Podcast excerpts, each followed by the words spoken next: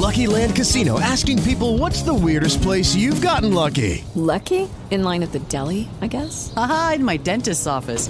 More than once, actually. Do I have to say? Yes, you do. In the car before my kids' PTA meeting. Really? Yes. Excuse me, what's the weirdest place you've gotten lucky? I never win and tell. Well, there you have it. You can get lucky anywhere playing at LuckyLandSlots.com. Play for free right now. Are you feeling lucky? No purchase necessary. Void where prohibited by law. 18 plus. Terms and conditions apply. See website for details. Blog Talk Radio.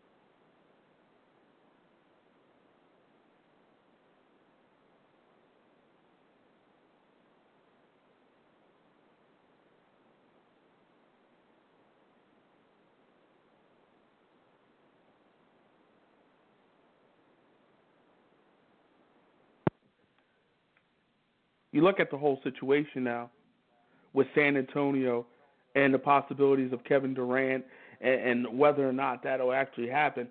I mean, I don't know. I mean, Kevin Durant, big time player, superstar in this league, can become a free agent, and I think it's it, it's if OKC wants Kevin Durant to stick around, it's very important that OKC wins this particular series and maybe even try to win the championship. But I think they at least have to win this series to have Kevin Durant at least think about sticking around. I think if they lose this series, they could have a hard time keeping KD. But let's not. That, that's too far in the past. Let's focus on the here and the now. You talk about the here and the now. We focus on the here and the now. You look at OKC, and you look at the ability that they have. They have two guys that can come to your building and get 40 and still a basketball game. Kevin Durant, Russell Westbrook. There are not many teams in this league that have that. They don't have it. Not many teams in this league that have that. You know, Kawhi Leonard, he's had a big time year. He's a big time player. But Westbrook and Durant are both two big time scorers. I'm just looking around the league. Maybe LeBron, Kyrie and Cleveland. That that's the, that's another group of guys that can do it, who can give you 40. Stephen Klay can do it as well. And I'm saying, you know, a situation with Kevin Durant and, and Russell Westbrook are two guys as well that can do that, can get you 40 in a game and steal a game. And when you the, the way these guys play, the ability that these guys have, they can steal games. And and and OKC they played an awful game one, but they rebounded well in game number two, and that's the ability of this team. This team has had a hard time closing, leading the league in, in, in fourth quarter. Uh, in terms of blown leads in the fourth quarter. This team can't close. They can't close. And you would think with a guy like KD and a guy like Westbrook that this team would not not have any issues when it comes to closing. But they can't close. And they got to fix it. But you look at it now. OKC has a golden opportunity. Two games in their building and this again, this is a team. They can be hot, they can be cold, they can be hit, they can be missed. But the but when they're hitting and they're flowing, they're tough to beat. They are tough to beat. And San Antonio now. I mean, uh, you look at the first two games of this series. Game one, LaMarcus Aldridge got off. Both LaMarcus Aldridge and Kawhi Leonard got off. And in game Number two, LaMarcus Aldridge got off again. 38 in game number one, 41 in game number two. So he's getting off. Dion Waiter says not one man can beat him. One man can't beat him. And he's right. One man can't beat OKC. But Kawhi Leonard's there. Duncan has to step it up a little bit. Parker as well. But you just look at this series. This series is very intriguing. This series was always a series that I, you know, I had my mind set on when the playoffs were start first started. This series, I had my mind and I was intrigued. You got to get more out of Tony Parker. You got to get more out of Duncan if you want to be successful in this series. Aldridge is balling, but can you expect 41 and 38 from LaMarcus Aldridge and, you know, moving forward? I don't know. But look at Durant and Westbrook 29 for Westbrook, 28 for Durant. That's very, very possible. That's very, very doable. Very possible, very doable. So I look at those two guys, and I see those two guys and, and putting up the numbers that they have and the numbers I know they can do this OKC team, I mean, talent wise, there's not many teams as talented as Oklahoma City. OKC is just as talented as San Antonio. They're just as ta- OKC is just as talented as Golden State. Golden State might be a tad deeper, but you stack up Kevin Durant and Russell Westbrook.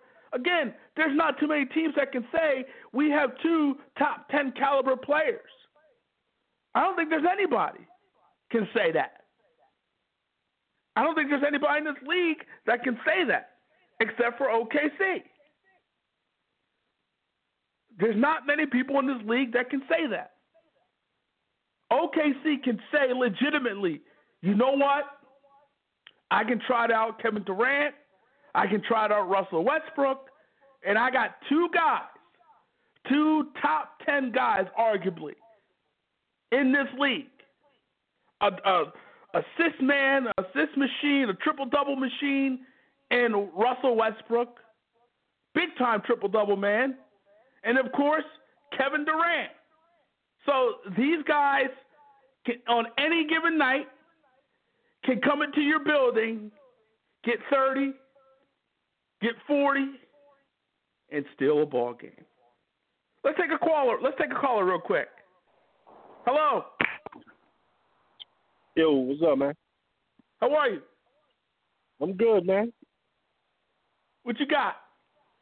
Well, I just called in, so I'm hearing you talk about OKC, and yes, they do have two top ten guys, and that means a lot. Uh, the problem lies in they've always lacked in coaching, and also their role players have never really just peaked out to what you want your role players to be. Every one of their role players, either whatever they give you, they take away in their flaws. So at the two guard, you got to deal with Dion Waiters or Roberson, right? And, and both of those guys, you know, there's a lot of flaws there.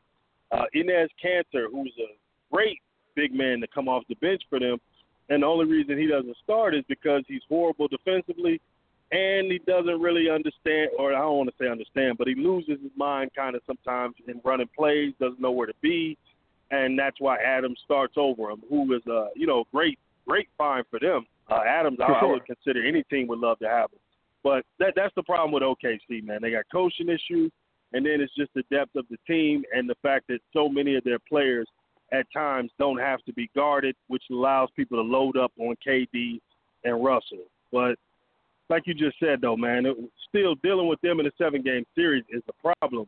Russ can go off one night, or KD can go off another night, or Right. God forbid, if they both go off, uh, they can beat you at home or on the road. So it, For sure. they're they're a problem no matter what, and that's why uh, between San Antonio and Golden State, getting that one seed was so important because you avoided OKC in the second round. So No this, doubt. And- this is going to be interesting, man. For sure, and, and tonight should be fun, and moving forward should be fun. But li- like you said, the ability of these guys, and, and I always say these guys have a puncher's chance because of Durant, because of Westbrook. I mean, on any given night, like you said, they can go into your building and, and put up some huge, huge numbers. Like you said, the, the issue is their role players. Their role players have not been consistent. We've been waiting for Dion Waiters to step up. We, you know, we've been waiting for guys to try to step up. We've been waiting for Randy Foye, who they acquired uh, during the midseason, to step up. We've been waiting for that next guy, and it, it hasn't happened. And on, I mean, we, we got to see in terms of coaching. I guess on some level, if you're not closing out games and not closing out teams, on some level, you could maybe contribute that to coaching because again, you know, fourth quarter is all about execution and execu- and this team, for whatever reason, they don't execute down the stretch, and they've lost a lot of fourth quarter leads. And so, you know, we'll, we'll see what happens tonight, man. Thanks for the call. Yeah, and and P, this is Naj, man. I ain't, I ain't talked to you in a while, man, but it's been a while since I could call in. Uh, been off work at the time, same time you were on. And, and and just to add real quick to that fourth quarter thing, just watch their sets in the fourth quarter. You'll see that sometimes they're just not comfortable with their sets, so they just break off of them and go into you know kind of KD and Russell hero Right. ball. And you know Yeah. it's difficult to beat good teams like that. So I mean that that's been a big problem for them all year. But uh, I'm For keep sure. listening, my man. For sure, and, and it's very difficult when you have when you have guys that can score the way West- Westbrook can, can score the way KD can. I mean, hero ball happens when you have that type of scoring ability. When you have that type of ability, period. These are good bad shot makers, and when you have good bad shot makers, unfortunately, you have situations where guys take bad shots, and bad shots lead to bad possessions, and bad possessions lead to lost fourth quarter leads. Thanks for the call, man. No doubt. Thanks, man.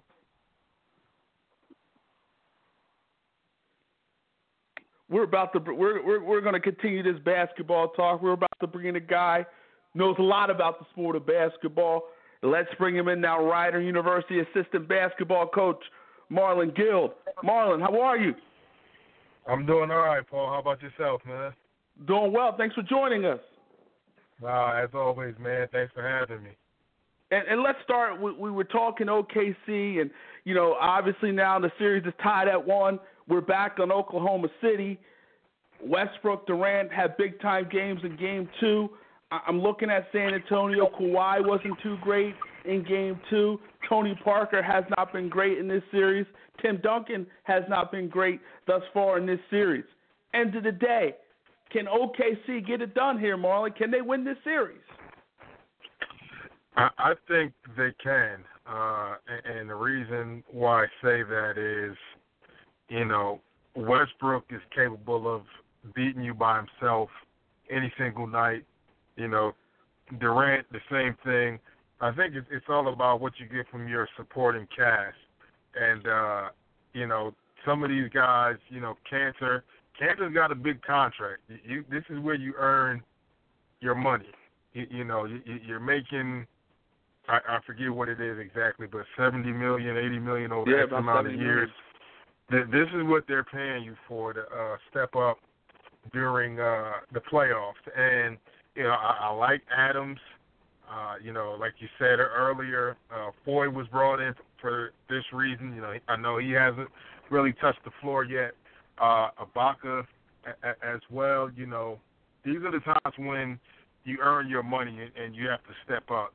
And uh, you know, minus the refs the other night, I don't know if OKC has stepped up, but I think uh, being at home now, you know, they'll get some some home cooking. Uh, you know, yeah, you can question the coaching a, a little bit, but uh, you know, maybe it's something where they might need one of your uh the guests that you're having on later, man. Uh pop some good times as the coach or something. I I, I don't know, but uh I, I I think they'll they'll figure it out. Shout out to James Evans by the way. I was a big James Evans fan. We all had James Evans growing up, but uh for sure. but uh you know, I, I think at, at home OKC they'll turn it up a little bit and it's a toss up series, man. This this one really is a toss up series. Uh, I think OKC playing at home with that crowd, they're tough to beat at, at Chesapeake Arena. And you know, if, they can get games three and four, I think they put themselves in a good situation. I never want to count the Spurs out.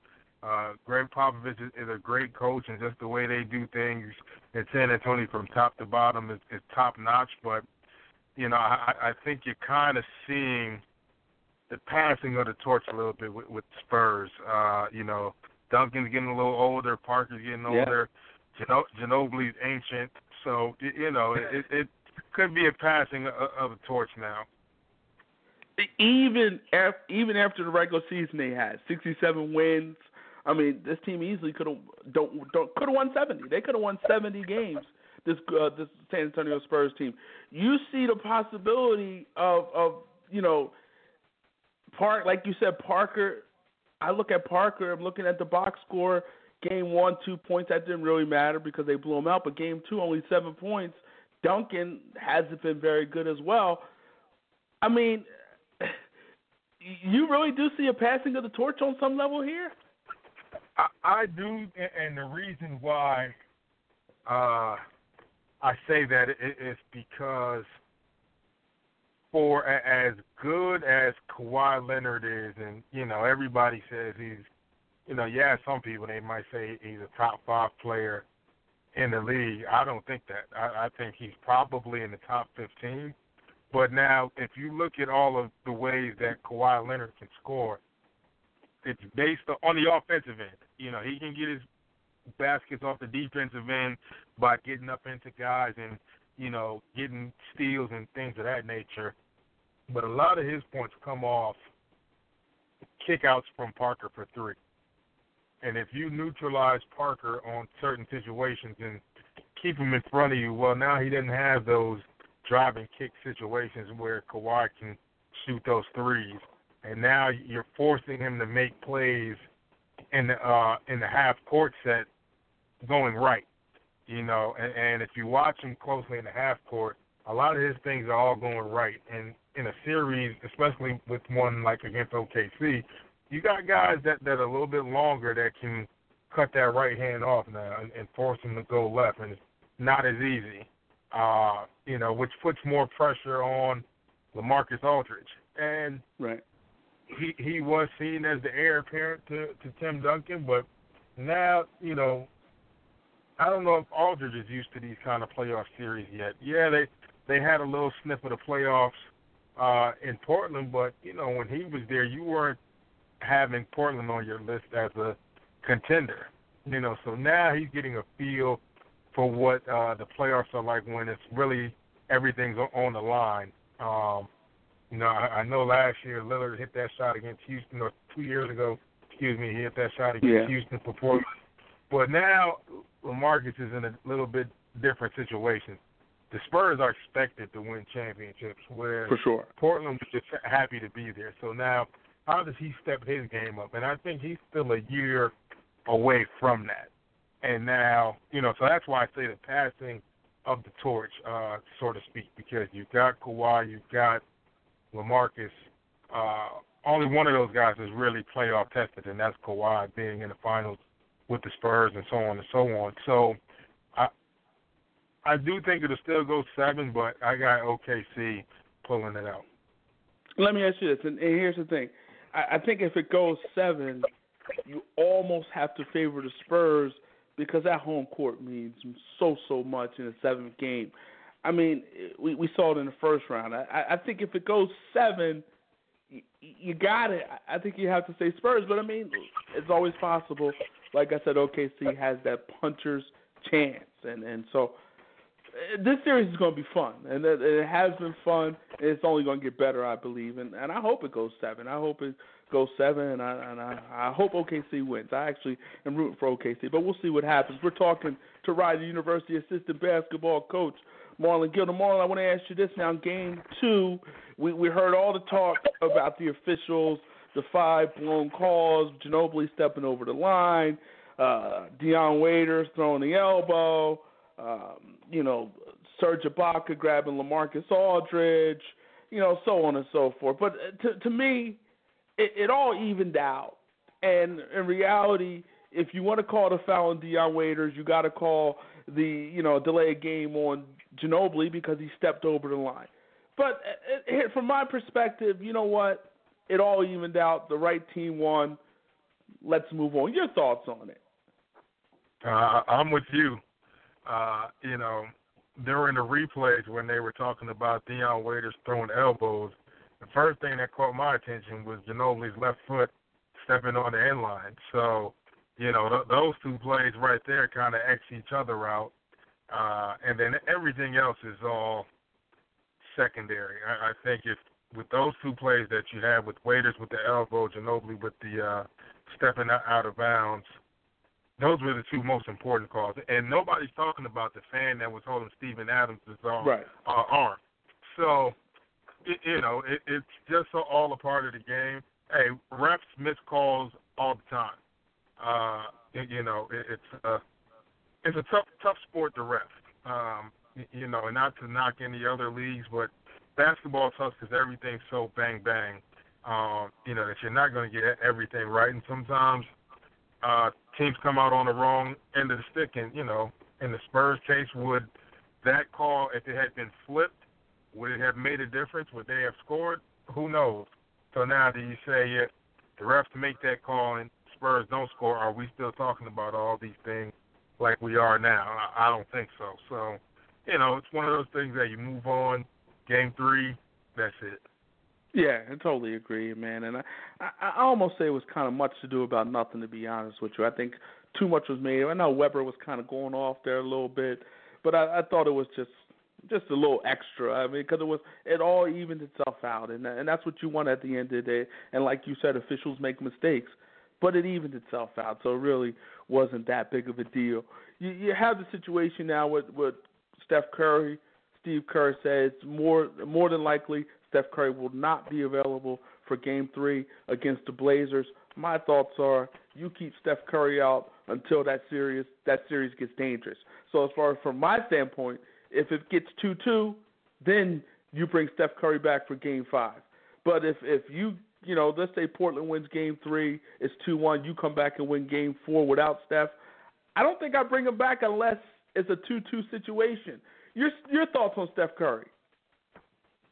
First, I'll say this: How good are the Warriors that they're able to be 2-0 in this series without Steph Curry? True. Uh, and, and I I think with Golden State, man, it's one of those things where you can't say besides Steph Curry. All right, would would you say Draymond Green's a top five player? No. Would you say Klay No. Thompson's a top ten player? No. But this is what happens when you get everybody on the same page. Uh, you, you know, you all often hear the saying that players, you know, win championships and, and things of that nature. But this is what happens when you have good chemistry, man. And you know, we have a saying here at Rider: when things don't go right, we just got to go back in the studio and make a new sound. Well, Golden State Sound has been working the past two years, so it's okay if, if you're missing one producer here and there uh, for a track. You know you're still gonna have that nice sound, and people are still gonna like your music, and that's what's happening with Golden State. People are still gonna like their basketball. They're gonna come in, win their games, and share the ball. Uh, if one guy has a shot, another guy might have a better shot. Well, let me pass it to him because that's how we play here. So right now, I could probably play on Golden State, and we'd be up 2-0 right now with the way they play. So yeah, if, if I'm if I'm Steve Kerr, hey, rest them as long as you need to rest them, and keep this thing going. And, and you know, you, you look at the year that Golden State's had. It, it was a great year, best record in NBA history, so on and so on. They have faced a lot of adversity this year. Yeah. One with not having Steve Kerr for half the year, uh, and then making that transition of having Steve Kerr come back. That's not easy, you know, because Luke Walton has his own philosophy on coaching. Steve Kerr has his own philosophy. So yeah, it's probably within the same chapters or, or uh, of coaching, but each guy is different. You know, we're not going to all like the same thing. So for Golden State to put everything together with the season they've had with losing Kerr, and then you know Steph missed a couple games with uh, the the ankle injury, I, I believe, and and you know they've been battle tested. You, you know, I watched them when they came down here and they played the Sixers. It was a game that was a blowout. The Sixers came back. The Warriors didn't panic, uh, and Harrison Barnes hit the three in the corner in front of the Sixers bench for them to win that game. So nothing is gonna rattle them, you know. And, and this Steph Curry injury is just a, another spoke in the wheel that on this bicycle that they'll keep riding. We're talking to Rider University assistant basketball coach Marlon Gilden. Marlon, we had a situation with Chris Bosh. He's out now for the playoffs. They resolved it. It was kind of a back and forth situation. Uh, the you know the the players association got involved as well, but ultimately Chris Bosh and the Miami Heat came to an agreement. Bosh will sit out, and you know we don't even know what if, if Bosh will be able to come back and ever be the same guy. I mean, you look at Chris you look at the whole situation. I, first and foremost, I was against him coming back. It just was not worth the risk, in my opinion. I mean, I, even if he would have came back, can you honestly say to Miami Heat, we're going to be uh, a team that could win an NBA title? No. So, I mean, I, it's an unfortunate situation. Your thoughts on the whole Chris Bosh situation? Oh, well, you know what? The Chris Bosh situation for me is, is a little touchy, man. And uh, the reason why I say that is I, I lost my dad two years ago to blood clots, and uh, okay. he had no he had no idea about it. So it, it was one of those things where I, I saw him one minute, and the next minute he was gone, and we discovered that he had blood clots in his lungs and didn't even know it. So the the Chris Bosh situation is always a touchy subject for me personally because it, it's like okay, man, like you can really cause major harm to yourself and your family uh, with, with this situation. Uh, and, and I applaud Chris Bosh for trying to make an attempt to play, but man, as I get older, man, and I have a family of my own now, my, my wife and my kids, they're more important to me than the game of basketball. Uh, so you have to get better because one day, you know, we joke about this all the time. You're not going to be able to play basketball anymore. True. Uh, or, or Paul, in your case, you're not going to be able to do radio anymore. So what you do with your family is just as important as what you can do on the air, or in my case, being a coach on the court. Um, and, and I really want to applaud more so Pat Riley than Chris Bosh of squashing all this. And, and you know, Pat Riley has that mafioso Don kind of thing to him that says, "Hey, I said we're shutting this down, so we're shutting it down." But he's looking out for Chris's best interest. The Heat organization, they're looking out for Chris's best interest. And, and sometimes, as an athlete, it's almost like, okay, if I'm hurt uh, or injured, it's a sign of weakness. Well, in this situation, let, let's be smart here. You know, yeah. Chris Chris Bosh is what 31, 32 years old. You, he still got another 50 years to live. So, you, you know, let's be smart here. Uh, I, I applaud him for wanting to try to play, but you know, you, you got to worry about your future, man. And, and I applaud the Heat for uh, looking out for Chris because let's be honest, there's some organizations, man, that would have let him play, and you know, if something would have happened to him on their watch, then we're looking at a lot of lawsuits and breaking news and, and things of that nature. So, right, you know, uh, I applaud the Heat on, on their decision to sit him out. Uh, and I, I'll be honest, I don't think they need him in this series because I just think the Raptors aren't there yet with uh, figuring out how to win a good series. You, you, you know, it took them seven games to beat Indiana, which they probably shouldn't have won, and I don't think they'll beat the Heat in this series. Uh, you know, so having Chris Bosh sit out, man, I think is just a good thing for all parties involved. And, and just speaking of that series, and here's here's where I, here's where I may counter you for a moment. I, I look at Toronto, and reality is they they got by Indiana pretty much without their best player. And I know Kyle Lowry is on the court, but he's pretty much been non-existent in the series against Indiana. In Game One against uh, um, Miami, he was non-existent. Ultimately, they beat Indiana in seven. Ultimately, they took the game in overtime against Miami. Game One, they lost, but yesterday they got the victory.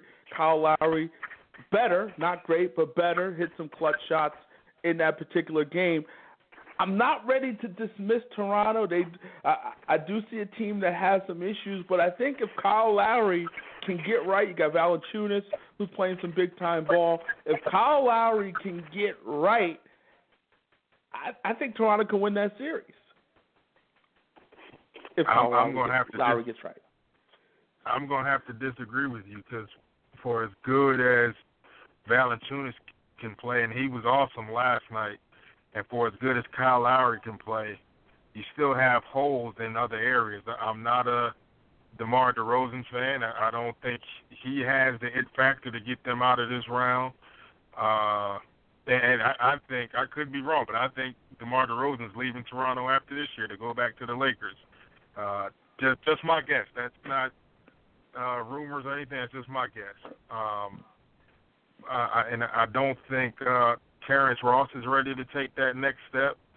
DeMarre Carroll is battle tested, but he he's been hurt a, a lot. So I, I'm just not sure. I'm just not sold on the Raptors. Uh, you know, with their other pieces. You know, I, I think Kyle's toughness will get him out of the funk that he's in. Uh, is, is a stud. Uh, just those other guys, I'm not too sold on. Um, you know, they, they're talking about Norman Powell. No disrespect to Norman Powell. I had no idea who he was until uh, Game Seven of the Pacers series. So, you know, I, I'm just not sold on, on Toronto because on the other end, you got Dwyane Wade, who might be one of the top two guards of all time, man. Top three, you know, two guards of all time. Uh, and, and he knows w- what it takes to win. I mean, you saw how he closed out Game Six and Game Seven of that first round against Charlotte. Um, you know, and in this Heat series, you know, he ha- he has the factor of getting in guys' faces and letting them know that hey, you're not playing the way you're supposed to be playing. You know, and, and the way I'm saying it is a lot lighter than how he says it. I'm sure. uh, so when you ha- have a guy like that on your team that can that's battle tested and can close out games and things of that nature, you always got to ride with that. And, and he's a vet, man. I, I'm riding with the vets all day. All right, so you you you, you think the Heat will get it done ultimately? How many games? Uh, I say the Heat in six. Heat in six. Okay, so they close it out in Miami. B- before we get out of here, I was you know, looking around on Facebook, and and I, and I went to your page, and um, yesterday at around 11:23 a.m., you posted, Frank Vogel, please come to New York. Frank, they they must have listened. The Knicks must have listened because according to some sources, the Knicks have reached out to the agent of Frank Vogel. You want Frank Vogel in New York? I, I would love Frank Vogel. I, I have uh, I had a top three list of guys. Now this was before the Frank Vogel news uh, dropped. I, I had Tom Thibodeau, uh, and more so because of that photo that uh, has been floating around on Twitter with him in the Minnesota Timberwolves uh, tracksuit from 1989 or 90, whenever it was, uh, and Luke Walton. Th- those were my my top two guys, and then you know I, I would love to see Patrick Ewing come back to New York as well, but that's that seems to be uh, a pipe dream. I don't know why, but those were my top three. And then once this Frank Vogel news came out, uh, obviously you know Luke getting his situation with the Lakers and Thibodeau going to Minnesota. Well, as soon as Vogel's name came up, he shot right to the top of my list. Uh, he's a guy that, that's respected. Uh, six years uh, was a great coach with, with the Pacers, who probably, if you know, a bounce here or there, uh, maybe they're the ones in, in the NBA Finals rather than Yeah. the Miami Heat a couple years ago. Um, and you know what? I, I don't know. I think they might have broke up that Pacer team uh, one year too early. Uh, you know, I, I still think you could have gotten something out of Lance. Um, a- as you can see, since Lance has left Indiana, he hasn't been the same. Um, I wasn't I wasn't the best Roy Hibbert fan, but you know now that he's left the Pacers and gone to the Lakers, he really looks like that trash can meme that we've seen about him. Uh, you know, and, and and David West, man, David West was so underrated. You know, for what he did in the Pacers uniform. Uh, I think if they could have kept that together one more year, uh, you know, we probably wouldn't be in this situation with Frank Vogel. But hey, one man's loss is another man's gain. So hopefully Phil Jackson makes the right decision here. And, and, and hey, I, I'll put it to you like this: Kurt Rambis can see through those glasses that he has on, and Frank Vogel's the best choice right now. and you know what? I mean, I, I thought Frank Vogel got the most out of that Indiana team last se- uh, this season. I, mean, I, I think he got the most out of that team. I don't know exactly what Larry Bird's looking for. You know, Larry Bird. You know, ultimately he lasted three years in Indiana, and he ultimately stepped down as the coach. But I don't, I, I don't know what he's looking for. I, I know he wants more scoring, but you know, I, I think Vogel got the best out of that particular roster and took that team as far as it could go. And hey, they, al- they almost won and almost beat Toronto in that first round. Easily could have won that series. So I mean, I, I think he got the best out of those guys. And you know, for whatever reason, Larry Bird wants to go in a different direction, and we'll see what that direction might be. By the way, Phil Jackson is on vacation at this point, so you know maybe the next job, you know, we'll see. Maybe in a couple of weeks they'll figure something out. But right now, Phil's on vacation. How's that make you feel? Well, you, uh, you know, I, I'll say this: How was he on vacation when the Knicks were pretty bad this year? You can't be on vacation. You have to work. You got to work. you got to make make this product better. Uh, you, you know, here at Rider, we had an okay year. I don't see a vacation in sight because I want us to be better next year than we were this year. There's no no time for vacation. No time. Sleeping is forbidden.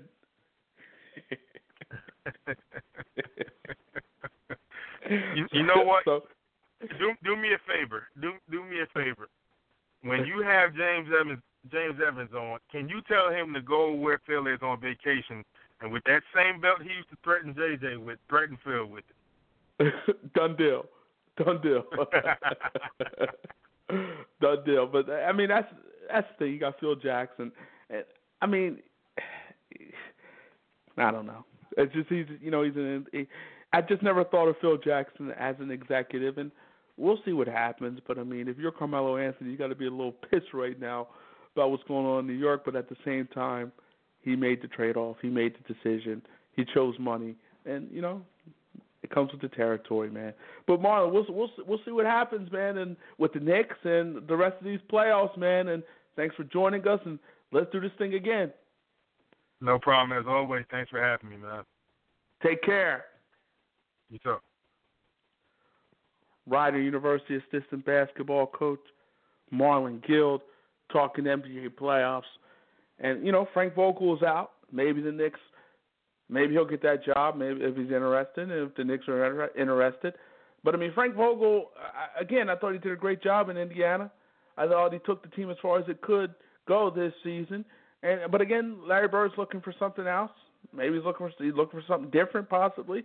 And we'll see what that different is. We'll see what that different is. But it was kind of odd, this whole thing. Larry Bird said, you know, we'll think about it, we'll talk about it. And then it was just like a few. You had the sense that it was a done deal that he wasn't coming back because, you know, he was his contract was had expired and, and it didn't obviously do anything for an extension or anything of that nature. So it became pretty obvious that Frank Vogel wasn't coming back, and we'll see where they go. Maybe they go to Mark Jackson. Mark Jackson, who was coached by Larry Bird at one point. Mark Jackson, who played in Indiana. So, you know, he's familiar with that area. He's familiar with Larry Bird. So maybe that's an option. We'll see. We shall see. Let's go to boxing. Um, we got a big fight coming up tomorrow. Um, Amir Khan, Canelo Alvarez for Canelo Alvarez, is a WBC middleweight title. It's going to be a. I mean, this fight to me is very intriguing. I mean, I I I don't here's the thing. I mean, Canelo, he's the middleweight champion, but he's been fighting at 155. You know, he's he's fighting at 155. It's a catchweight, middleweight division. I guess you could say theoretically, after 154, you are a middleweight, but the division, the the weight is 160. But this is a catchweight fight. His last fight against Cotto was a catchweight. This is a catchweight. It seems like he's just going to be catchweight Canelo moving forward. But I mean, I, look at this fight. Khan to me is a uh, is a very live underdog because of his hand speed. Amir Khan can has, has some great hand speed, and I remember Paulie Malignaggi saying this about Amir Khan. He knows how to steal rounds, and we saw Floyd Mayweather. Floyd Mayweather outboxed Canelo Alvarez, and maybe Canelo Alvarez and Amir Khan is not Floyd Mayweather, but Amir Khan does have some speed. Doesn't have the defense of Floyd Mayweather, but he does have the speed. His defense has gotten better under his new trainer Virgil Hunter. But I mean, I look at this particular fight, and I, I think it's an intriguing fight, and I think it's a fight that Amir Khan could very much win. I really do. It's going to be interesting, and, and the thing is, the pressure is not on Khan. The pressure is on Canelo. Is moving up. Canelo's been at that weight. The pressure's on Canelo Alvarez here. You know, Canelo Alvarez is is that next guy in terms of being that cash cow. You still it's, it's still at this point still Mayweather, and I guess you can argue Pacquiao too, even though those two guys are retired, quote unquote. And then you have Canelo, third. You can maybe argue that Canelo's maybe ahead of Pacquiao at this point in terms of cash cow in the sport of boxing. You got Triple G that's out there as well. But I mean, and I don't think his pay per view did too well against Dave Lemieux. It wasn't a great uh, situation, but we we got to find uh, a person that's willing to get in with Triple G. And if you know, at this point, WBC has said if if Canelo wins this fight, or if Khan, whoever wins this fight, they got to fight Triple G next. And if they don't, they got to give up that belt. And nobody is willing to take that take that that step up to to fight Triple G. No, there are a, a lot of people are a little leery about stepping up and fighting Triple G, and I don't blame them. The, the Triple G is an absolute monster, an absolute beast. He's a beast. So I think there's a lot of people who's afraid to step up, step up to fight a Triple G. I don't blame him. I don't blame him. But it's gonna be a fun fight, interesting fight. And you know what? I actually think Amir Khan's going to win the fight. I, I think Amir Khan's going to be able to steal enough rounds. The key is for Amir Khan, he's got to stay on his feet. You, you know what? When he was fighting Danny Garcia, He was out boxing Danny Garcia for a few rounds. He got caught. He got caught when he beat Lamont Peters. When Lamont Peterson beat him, some questionable things going on there in, in terms of you know the Lamont Peterson. Uh, well, there was a point deduction against Amir Khan in that 12th round. I think it was two point deductions in that in that fight. But I mean, you know that that was a fight he probably should have won, probably won. But I mean, you know, Prescott had first fight. Breidis Prescott his first loss. That was he got dropped, and Garcia he got dropped. But the thing is about Amir Khan, if he when he stays on his feet, he's tough to beat. When he stays on his feet, he's tough to beat. I just rhymed. But when he stays on those feet, the man is tough to beat. Three losses. And again, the two losses, Danny Garcia, he got caught by Danny Garcia. But again, he was outboxing Danny Garcia for a few rounds. But he got caught by Danny Garcia. That was the end of that one. And his first loss, Breidis Prescott, he got caught there. And then against Lamont Peterson, you could argue that that fight was stolen from him. Went to Peterson's hometown, and, and Peterson got a couple, just uh, you know, questionable calls by the ref that ultimately led to point deductions. That ultimately was the, the key to the fight. But Amir Khan has been beaten legitimately twice. In the two, again, the two times that he lost, it was a byproduct uh, the first time, you know, he was a little green. That was early in his career. The second, like I said, Danny Garcia, he got a little too loose, if you will. He got a little too loose and he got caught. The chin is still questionable. That that's the thing. That's all. That's the thing with Amir Khan. That chin. Gonna be fun, man. I think Amir Khan gets it done tomorrow night. I'm looking forward to that fight. That's a fight I'm really looking forward. Decent undercard as well. So I can't wait to see that particular fight. Steve Kerr clarifies Steph Curry unlikely to play in Game Three, and as I said before, they said he is he is impressing in practice, but as I said before, you don't put this man out there until your team is in harm's way. And what I mean by harm's way, two two, only way, not two one, two two. That's the only way you bring out Steph Curry. Other than that, Steph Curry stays under wraps. Ain't no way I'm putting him out there. Ain't no way I'm putting him out there. I'm not. I'm not going to do that.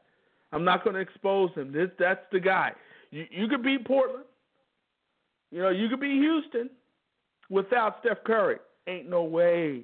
Ain't no way you beat San Antonio or OKC without Steph Curry.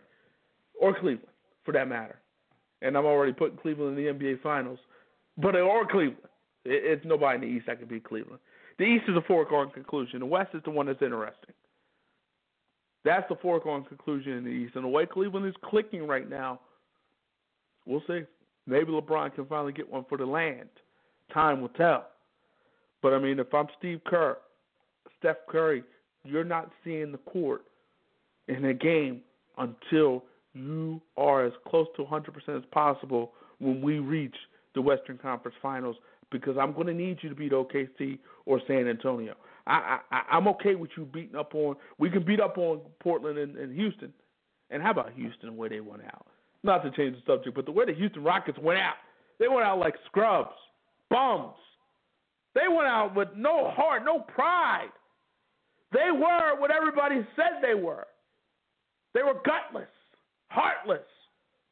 And that's the way they played. They had no chemistry. The team hated each other. It was a broken team, chemistry wise. But they went out like suckers. Let's go to Johnny Manziel now. And I, and I, and I saw Johnny Manziel in court. Sad. You know, I'm looking at his mugshot now. Sad. Because, uh, I, you know, I defended him on some level but when it comes to the partying, because again he's only young. He's young, but at the same time, I did also say, even though you got to know when to party, man, and I mean, you, you, because you got a reputation for it, you had to fall back from it. That's reality. And then you you're young, you got a lot of money. I get it, but because of what your reputation is, you needed to fall back, and you didn't do it. You needed to fall back from the party scene.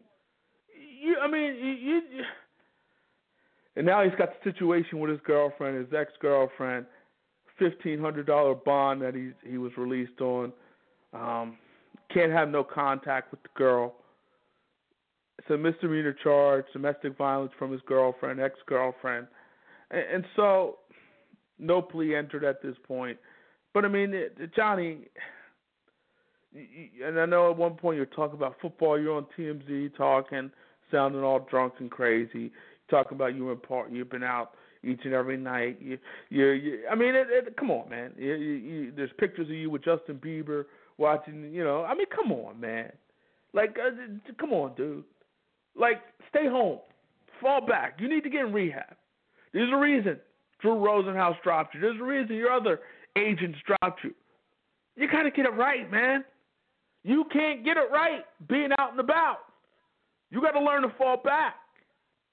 And it could be, you know, he's a spoiled little rich kid. Always had everything. You know, won the Heisman and was on top of the world. Loved him. Became a celebrity, instant celebrity. LeBron James's marketing team dropped him. So I mean, he's he lost Nike endorsements. He's lost it all at this point. Let's see if he can get it back. He's got an opportunity, but he's got to get the help that he needs. Get help, Johnny. Hashtag get help. Stay home. It's okay. Fall back. It's okay. You're not missing anything out there.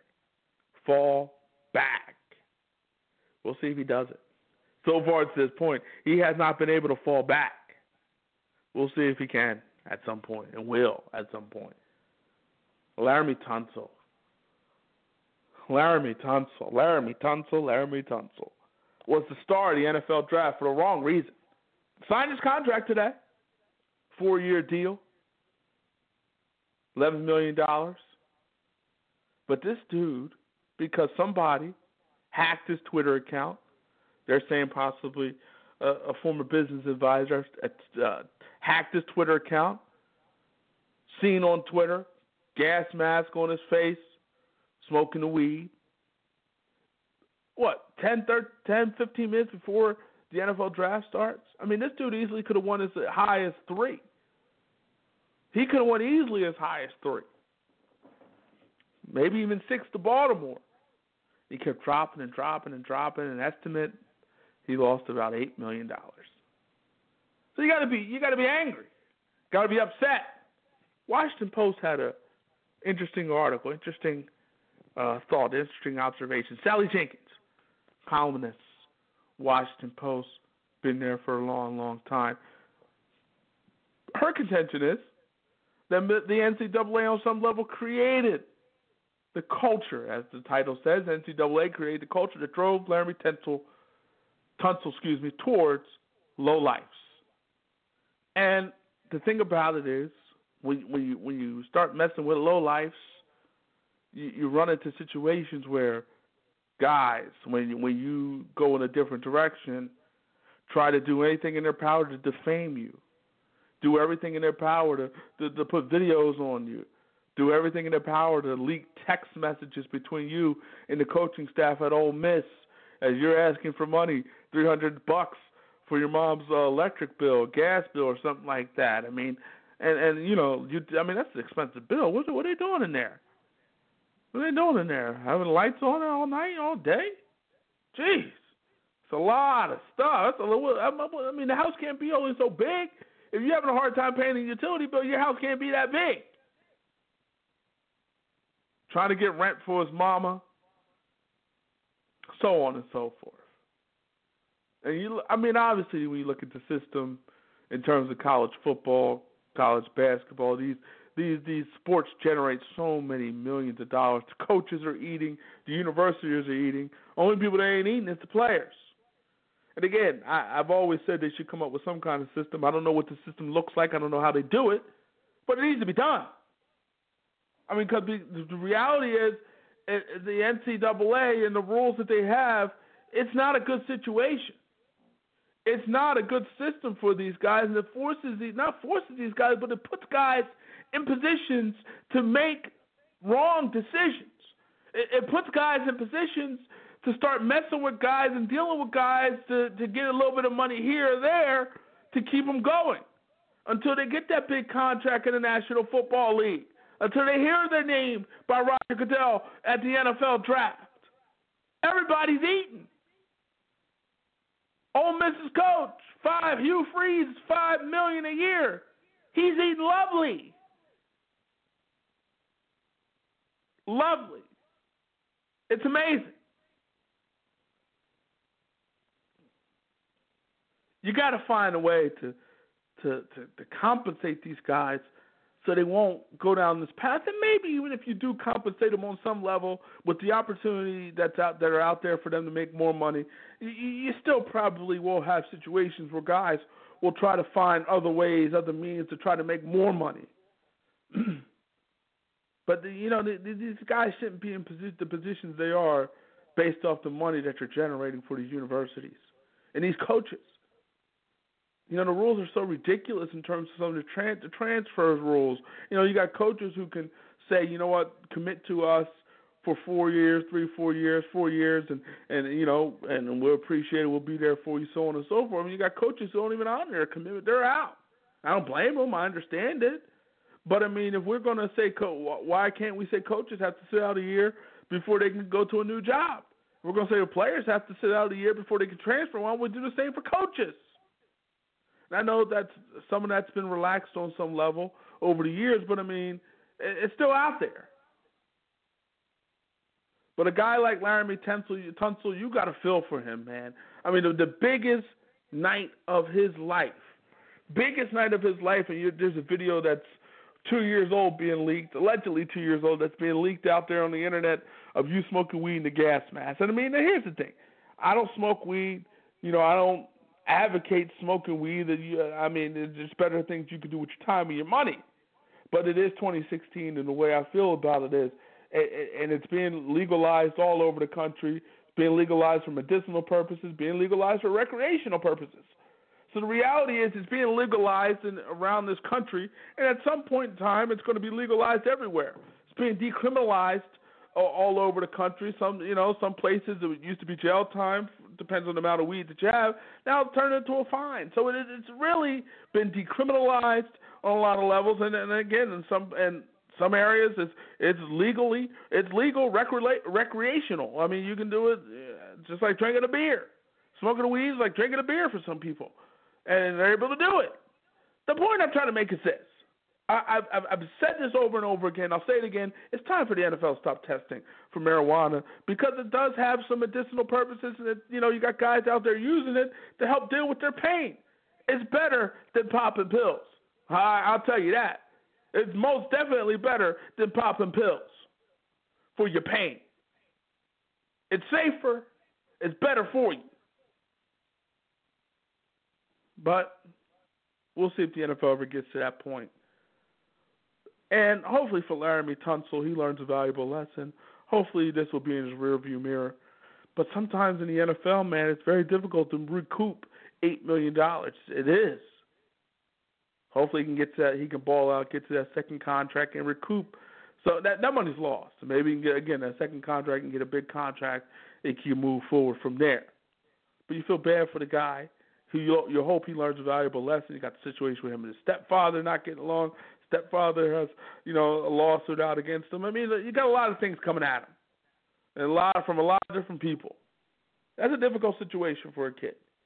He's young, but hopefully he can get this right. Hopefully, you know, we won't be talking about this moving forward. And again, I mean, it's an unfortunate situation. You got the situation now with Joe Paterno. Now switching gears, Joe Paterno there, there's an insurance. You got the insurance company in Penn State battling it out in court, and there's reports now that Joe Paterno may have known as early as 1976, 40 years ago, that Jerry Sandusky was a nasty man touching on kids. That's just reportedly. We don't know. I mean, at this point, they're saying in those court filings that the preponderance of it, it's just allegations at this point. There's no back and forth with it. It's just allegations. But I look at it this way: maybe Joe Paterno didn't know. I'm not. I wouldn't be surprised if he did. I wouldn't be surprised if he didn't. But I think the reality is Joe Paterno. Sometimes things become bigger than than you, and you want to keep that thing that's bigger than you going. And, and so you know you felt like you know what I, I can't stop the train now. Jerry Sandusky's helping me win, and I got to keep this thing moving. And the reality is, it's wrong, most definitely dead wrong. But yeah, and then people will say, well, I can't believe you did that. I would never do something like that, so on and so forth. And you're probably right when it comes to kids. You got to be extra cautious, extra careful, and you got to look out for the best interest of kids. But, but I will say this: you never know what you'll do when you're in the in that person's shoes. You never know, and you might say, "Well, I, I never would do that. I would never hide, you know, do that." And and and if they're hurting kids, I'm going to expose them. Maybe you would, maybe you wouldn't. I don't know. But don't act like you know you're you're you're holier than thou. At the end of the day, Joe Paterno's not here to defend himself, and maybe Joe Paterno didn't know. I don't know. He's not here to defend himself. But at the end of the day, it is a sad situation what happened at Penn State. Jerry Sandusky is a nasty man and deserves everything that's coming to him at this point in, in his life. He's a nasty man. And so, and Joe Paterno didn't hurt any kids, but some argue, and it's I guess a legitimate argue argument if you stand by and let it happen. You know what's happening, and you let it happen. You're just as guilty. Well, it's an unfortunate situation, and we'll see what happens. We'll see how this plays out. Uh, the family of Joe Paterno has come out in support of him, and so we'll see. Switching gears now, we're going to bring in a guy, a legendary actor, legendary. John Amos is about to come in and join us. This guy has been on Roots, Good Times, you name it. He's been on it. He's done it all, and we're going to bring him in now. Let's bring him in now. Legendary actor. You've seen him on Good Times. You've seen him on Coming to America. You've seen him on Roots. Let's bring him in now. Actor John Amos. John, how are you? So far, so good. How you doing, buddy? Doing well. Thanks for joining us. Uh, glad to be there. Thank you. Thanks for the invite. John, let's get let's get right down to it. You, you you played football during your time. You had a few shots at the NFL. First of all, what position did you play? Allegedly running back. It was it was never confirmed. so who was John Amos, the football player? Well, he was a guy that loved football, played in high school, played a little college ball, very little college ball at a program that was not amongst the best in the country. Colorado State University was on a long losing streak when I attended, so I didn't draw the attention of too many uh, pro scouts. In fact, none of them until I wrote to Hank Stram and asked for a tryout. Hank was, of course, the head coach of the Chiefs at the mm-hmm. time, and he invited me to training camp on my own dime, and I went. And the truth of it is, I stayed a little bit longer than a lot of the guys that they drafted, but at the end of the day, uh, I was given my walking papers. So I played then in what was known as the Continental Football League for a year, and I went back to Kansas City the following year with the same results. So you can't say I had a very good career, but I I tried to take a shot at my dream, and it didn't. It wasn't for me. For sure. And and how much football do you watch today? As much as I can possibly get on the tube, with all the channels they have today, and with the NFL's. Uh, uh, I watch just about every game. I watch the preseason, the draft choices, the whole nine yards. I'm still addicted to the game. I love it. Let me ask you this: the, the game is totally different. Uh, looks totally different today than it did when you played. When you look at the game today, what's your thoughts on it?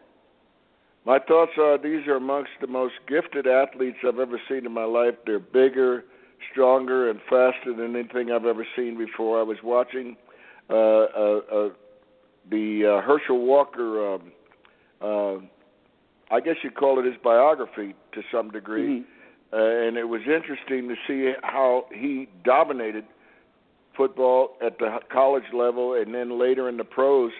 And today, I think he would just be uh, he would just be uh, a supreme running back, but he wouldn't be the guy that dominated the league the way Jim Brown did when he was playing.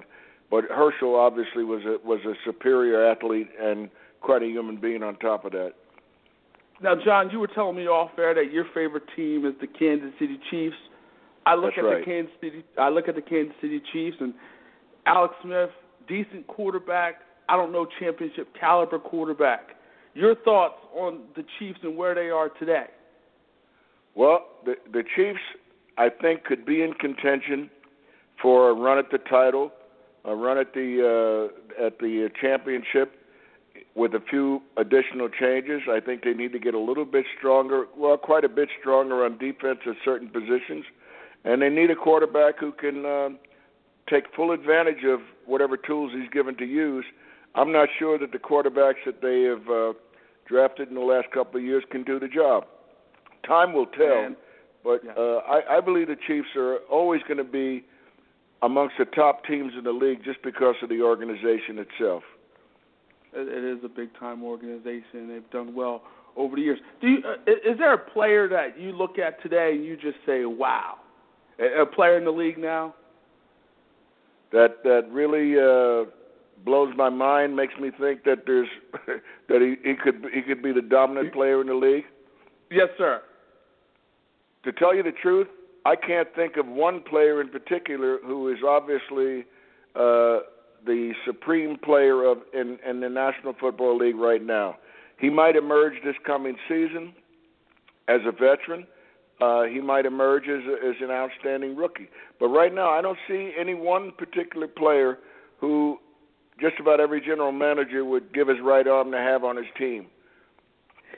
We're What talking would- to what would- Say ahead. again?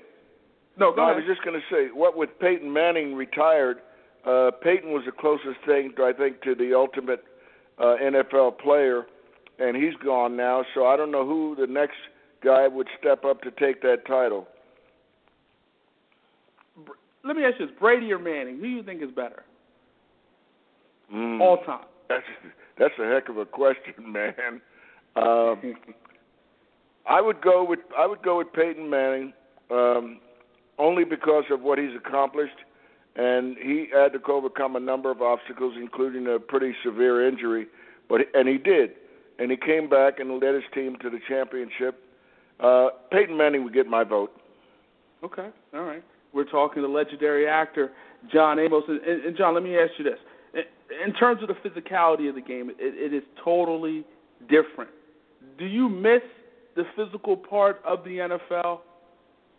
No, I don't. My knees don't. I've had six procedures uh, on my knees. In fact, I'm I'm nursing them now with with uh, Epsom salt and with all anything else I can subject them to. Uh, the guys are bigger. The human beings are bigger, faster, and and in most cases on defense, are particularly more aggressive than any any team that I've ever had the pleasure of watching, or, and certainly not any team that I've had the pleasure of trying out for. Uh, these are superlative athletes and in, incomparable physical specimens. I've never seen such a group of people before in my life that were all dedicated to the same thing, playing aggressive uh, football. Now, John, I was you know looking at some of the things you did over the years. I, noticed that you did a country music album. I didn't know that about you. Tell us about that. Well, I had a lot of fun with it. Uh, I did an album, and it was all a music, original uh, music. It was it was put together by uh, a, a composer and by a, a songwriter and his son, uh, Gene Cash, the cousin to uh, the late Johnny Cash. Okay. Uh, Gene and I met when I when I expressed my uh, desire to do some country music. He jumped right in and and he wrote a few songs. I recorded them, and I had fun doing it. And it, needless to say, the album did not go platinum. I don't think it even went paper, but nevertheless, I had fun. I think the whole thing with being an artist is you never try, you never know, and you and with today's taste changing so fast, you never know what's going to work and what's not going to work. But anyway, I enjoyed it. But it also let me know that there's a lot more to making a good, successful country music album than just a desire to do so.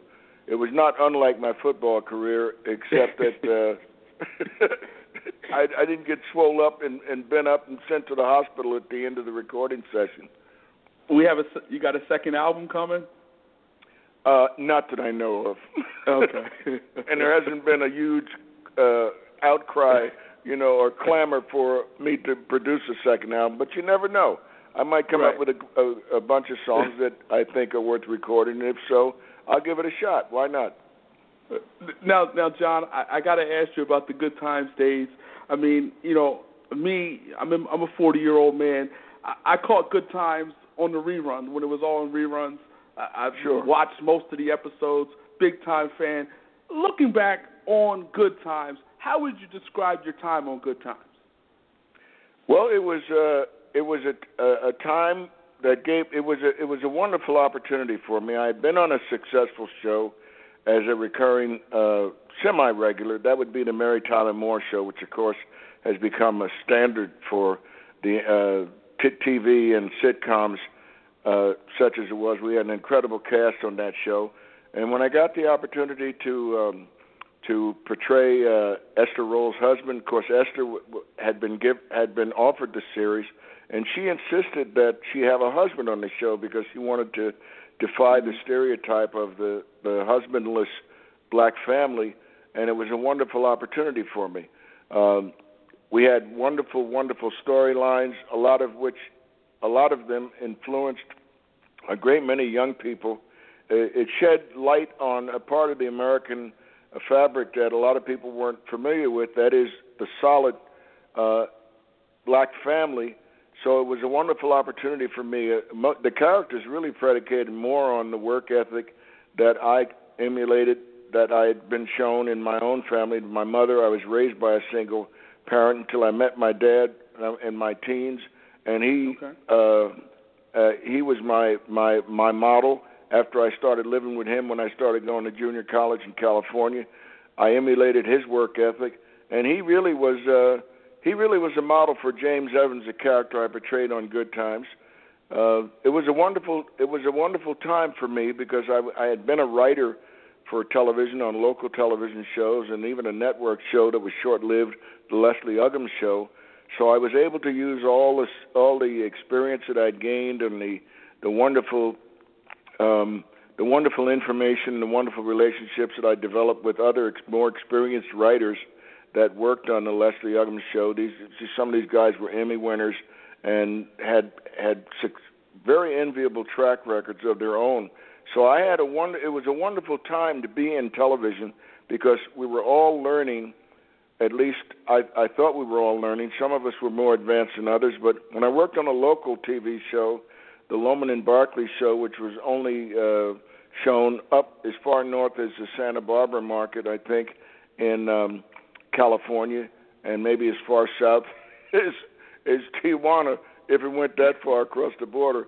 But the bottom line was, I was working with some of the some of the talent that would go on to make their own marks as writers and performers, i.e., Barry Levinson, who won uh, an Emmy and uh, later would win, win an Academy Award for Rain Man. Uh, as a as a director and as a writer, he was he was just wonderful. I worked with uh, Craig T. Nelson, of course, of Poltergeist fame and other projects, and uh, it was a wonderful learning experience for me. I mean, absolutely wonderful. I couldn't have had better mentors or better examples to follow than I did in those years when I was first breaking into television. Then, of course, when Roots came along, that firmly established me as an actor who could do drama and comedy, and it was a it was a wonderful opportunity for me. Now I understand that there. I haven't seen it, or I haven't. I actually have only seen one brief trailer for the new Roots, and it'll be interesting to see what how they uh, how they um, produce something that's been like a hallmark for uh, for television. It'll it'll really be interesting to see how they do that. I'm looking forward to it. Let, let me ask you this, and you know, obviously, the, the whole good times thing didn't really end the best of ways for you. Ultimately, you were fired. Uh, uh, looking back on that whole situation, h- how do you view it today? Um, you mean the, the program itself, or my being fired? you you being fired from Good Times and the way it ended for you.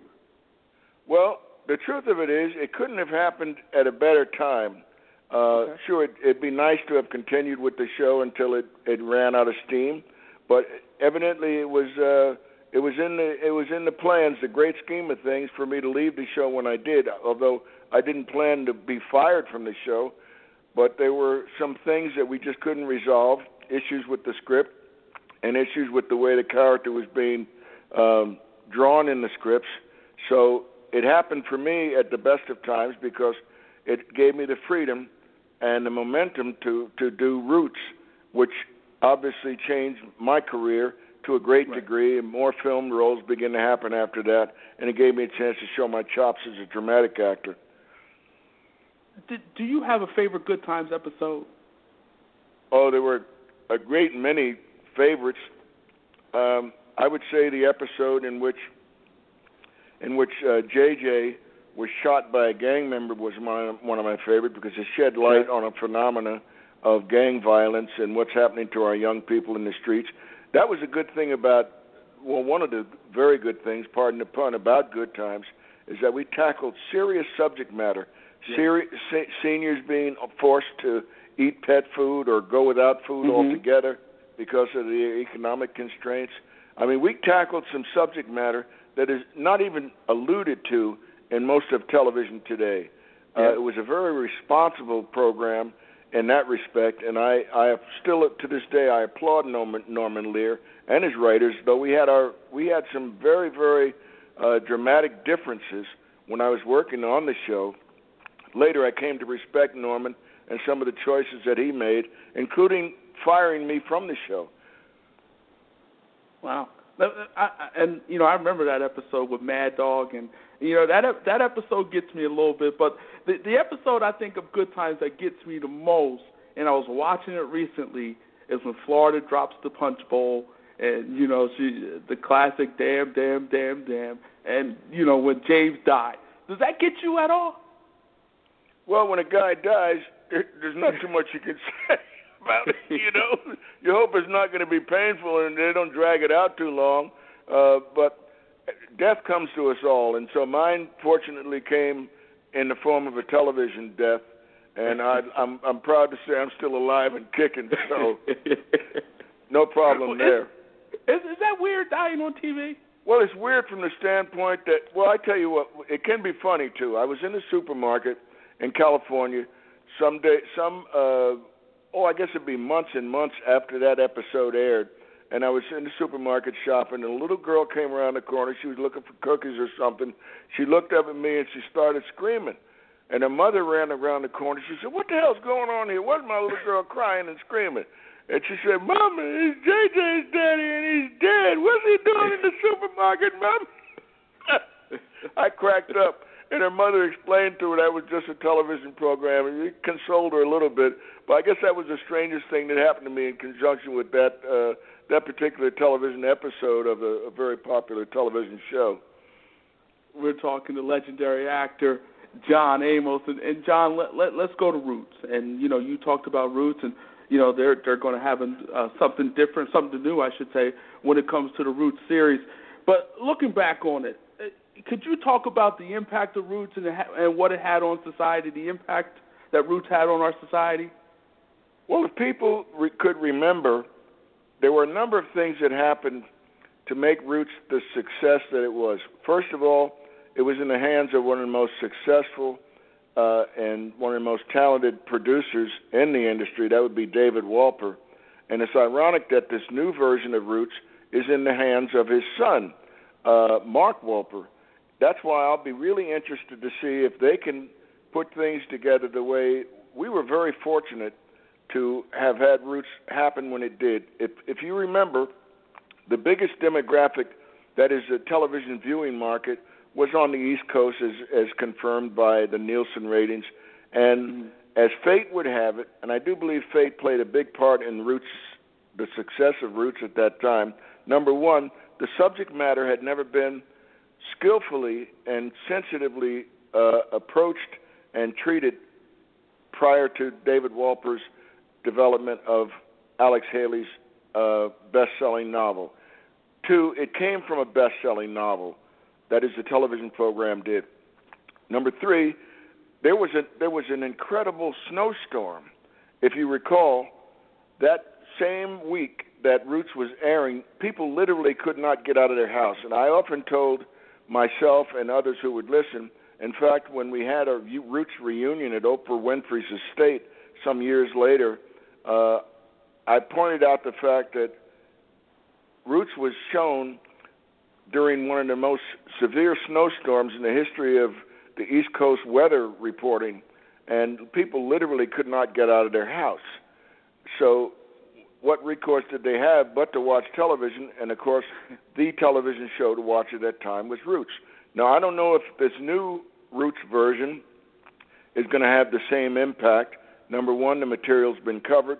Number two, I don't know if the nation people would care that much about the subject matter as much as they did back when we first aired Roots, the original. Uh, it'll be interesting to see how they treat it. We had wonderful, wonderful writers, incredible talent Ben Vereen, Louis Gossett Jr., Leslie Uggams. I mean, the list just goes on and on as to the talent that was on that TV screen for uh, the entire run of the uh, series. So it'll be interesting to see if they can recapture anywhere near the demographics that we were able to capture uh, because of all the things that I've already mentioned. But I look forward to watching it just to see how they treat material that's already been determined and recognized as one of the finest moments in television. And let me ask you this: when you know playing the role that you play, you played Toby, and and playing that particular role. Kunta Kinte, please. Kunta, yeah, Kunta Kinte. uh, did you did you get angry or were you upset at any point in time as you were playing that particular role, being all the stuff that Kunta had to go through? No, on the contrary, to me, as an actor, it was a challenge. It was a great challenge, and it gave me a chance to sh- to show people just a little, a little bit, just a smidgen of what my ancestors had to go through. Uh, okay. A great many of them uh, suffered more indignities, torture, and I mean, just treatment like beast under, the, you know, when slavery until slavery was abolished. And in some parts of the world, it, slavery goes on to this day, but I don't think people had any idea how it devastated families, how it literally killed and tortured human beings, and that the entire economy of a country, a nation, was predicated on the backs of those slaves. So I'm hopeful that the, the the next version or the version that they're presently working on and, or that they're presently about to air will have at least a minimal effect on today's young people in particular, and perhaps even an older generation. But I, I sincerely doubt if that's possible because, one, there's so many offerings on television today that it'll be hard for it to distinguish itself from a lot of the other stuff that's on unless they really make a superlative effort to uh, make it shine and make it make it the thing to watch.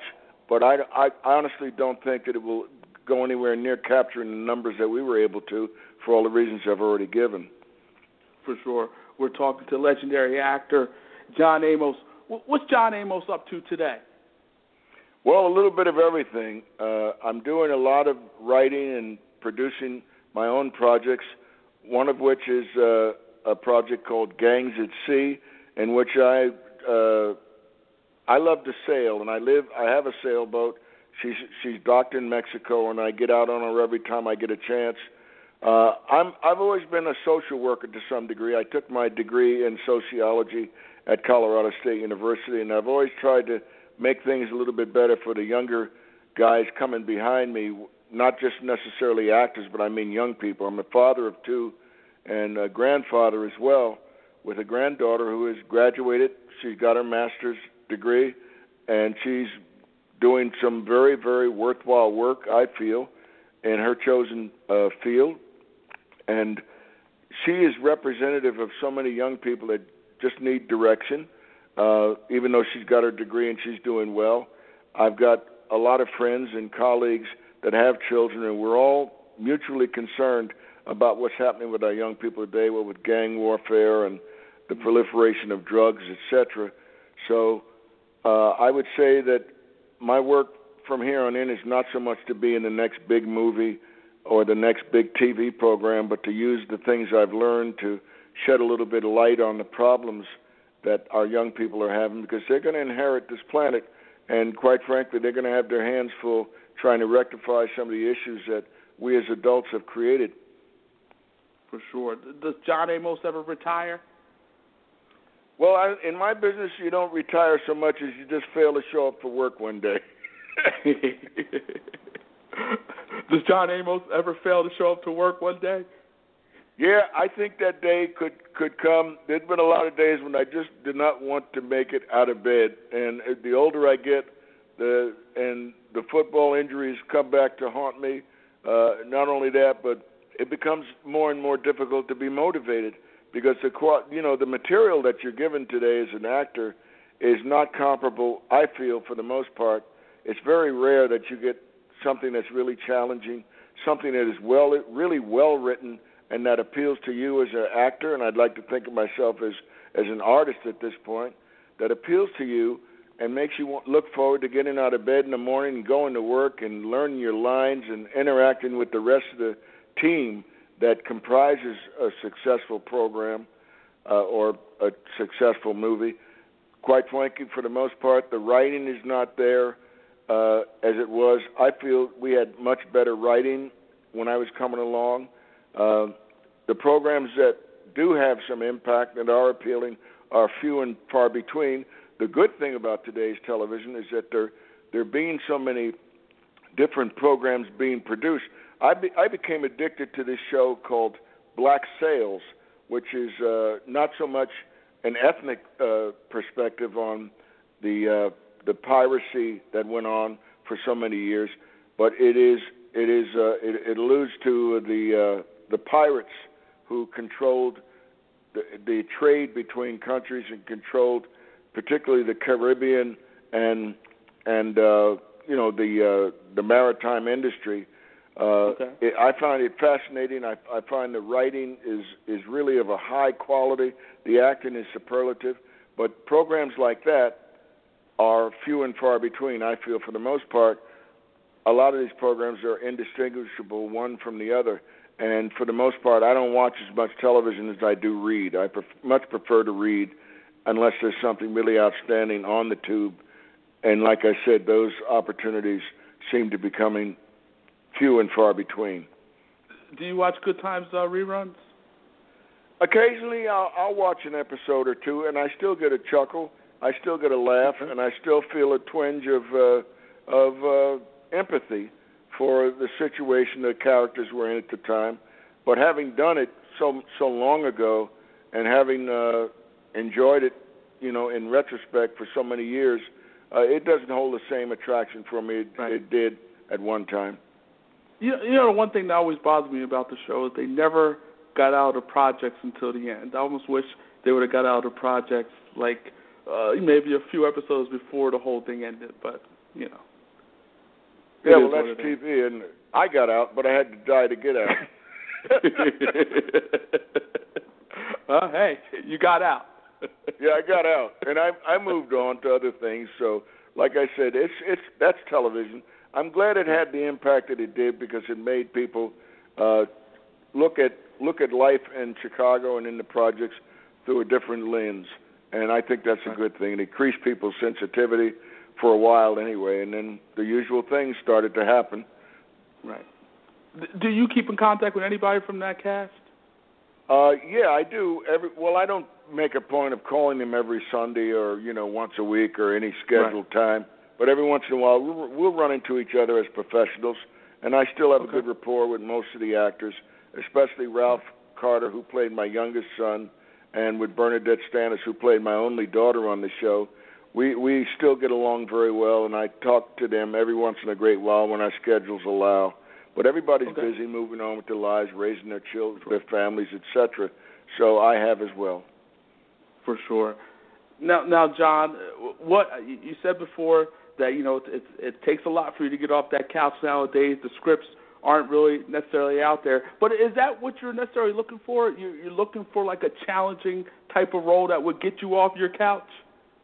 Uh, not necessarily. I'm not. I'm not really chasing my career with the same passion that I did years ago. Okay. Uh, if something good comes along, I'm not going to turn it down. But quite frankly, the writing and the opportunities, the quality of the material that's offered and that's out there available for me or most actors today is not comparable to what I've been. I guess I've been spoiled to a great degree. I've had wonderful, wonderful opportunities like the Mary Tyler Moore Show and various other programs like Roots. So I know quality when I see it, and a lot of the stuff that's offered today is not of a comparable quality or even where, anywhere near it. And thank God I'm not on relief. I managed to put away a couple of bucks, so I'm not hungry. And uh, as a writer, I can always write or create something for myself. For the last 20, 20 some odd years or so, I've been touring the country and, in fact, touring some some of the better spots in the world to do my own one man show called Halley's Comet. So okay. that allows me to portray an 80 year old man uh, who has had a wonderful life and has uh, traveled and has raised children, and he has seen the changes in humanity and the changes in the world, and he shares that with the audience. And I'm pleased to say that it was it's been a very successful vehicle for me. Having written it, it allows me the freedom to address issues that I don't get a chance to uh, address through the regular medium. Now, John, before we get out of here, I got to ask you this. You, you talked about the many years that you played football. Do you have any effects in terms of neurologically, in terms of the brain, in terms of concussions? Do you have any effects in terms of that? Well, most if you talk to most of my classmates in high school or college, they'll tell you we wouldn't know the difference because Amos was crazy, you know, in high school and in college. so maybe, maybe I got some brain damage. I don't know. Uh, I'm not going to put in any claims for any for any money or try and get a settlement of any kind. But um, I have a few problems, physical as well as neurological, I guess. Um, but it, they haven't done a brain scan to show that I've got any issues.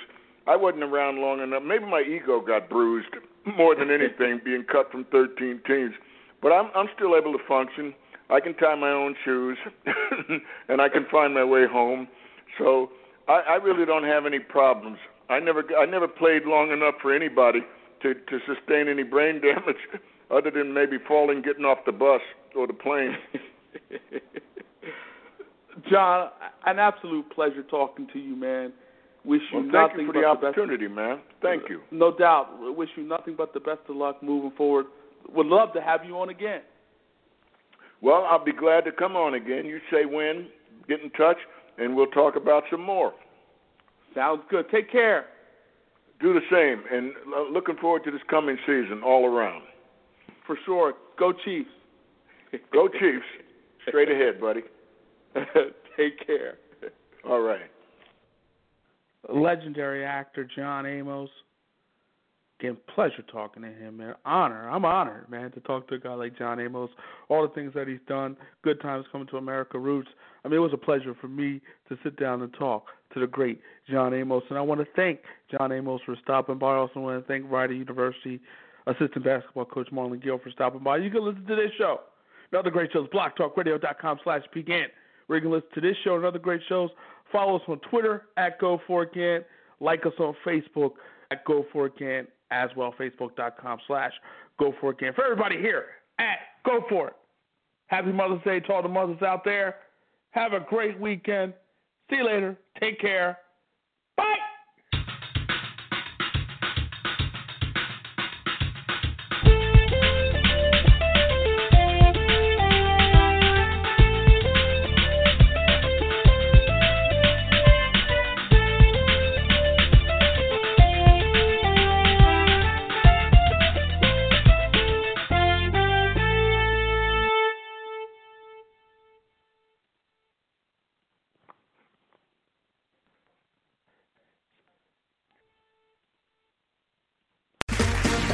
Round two.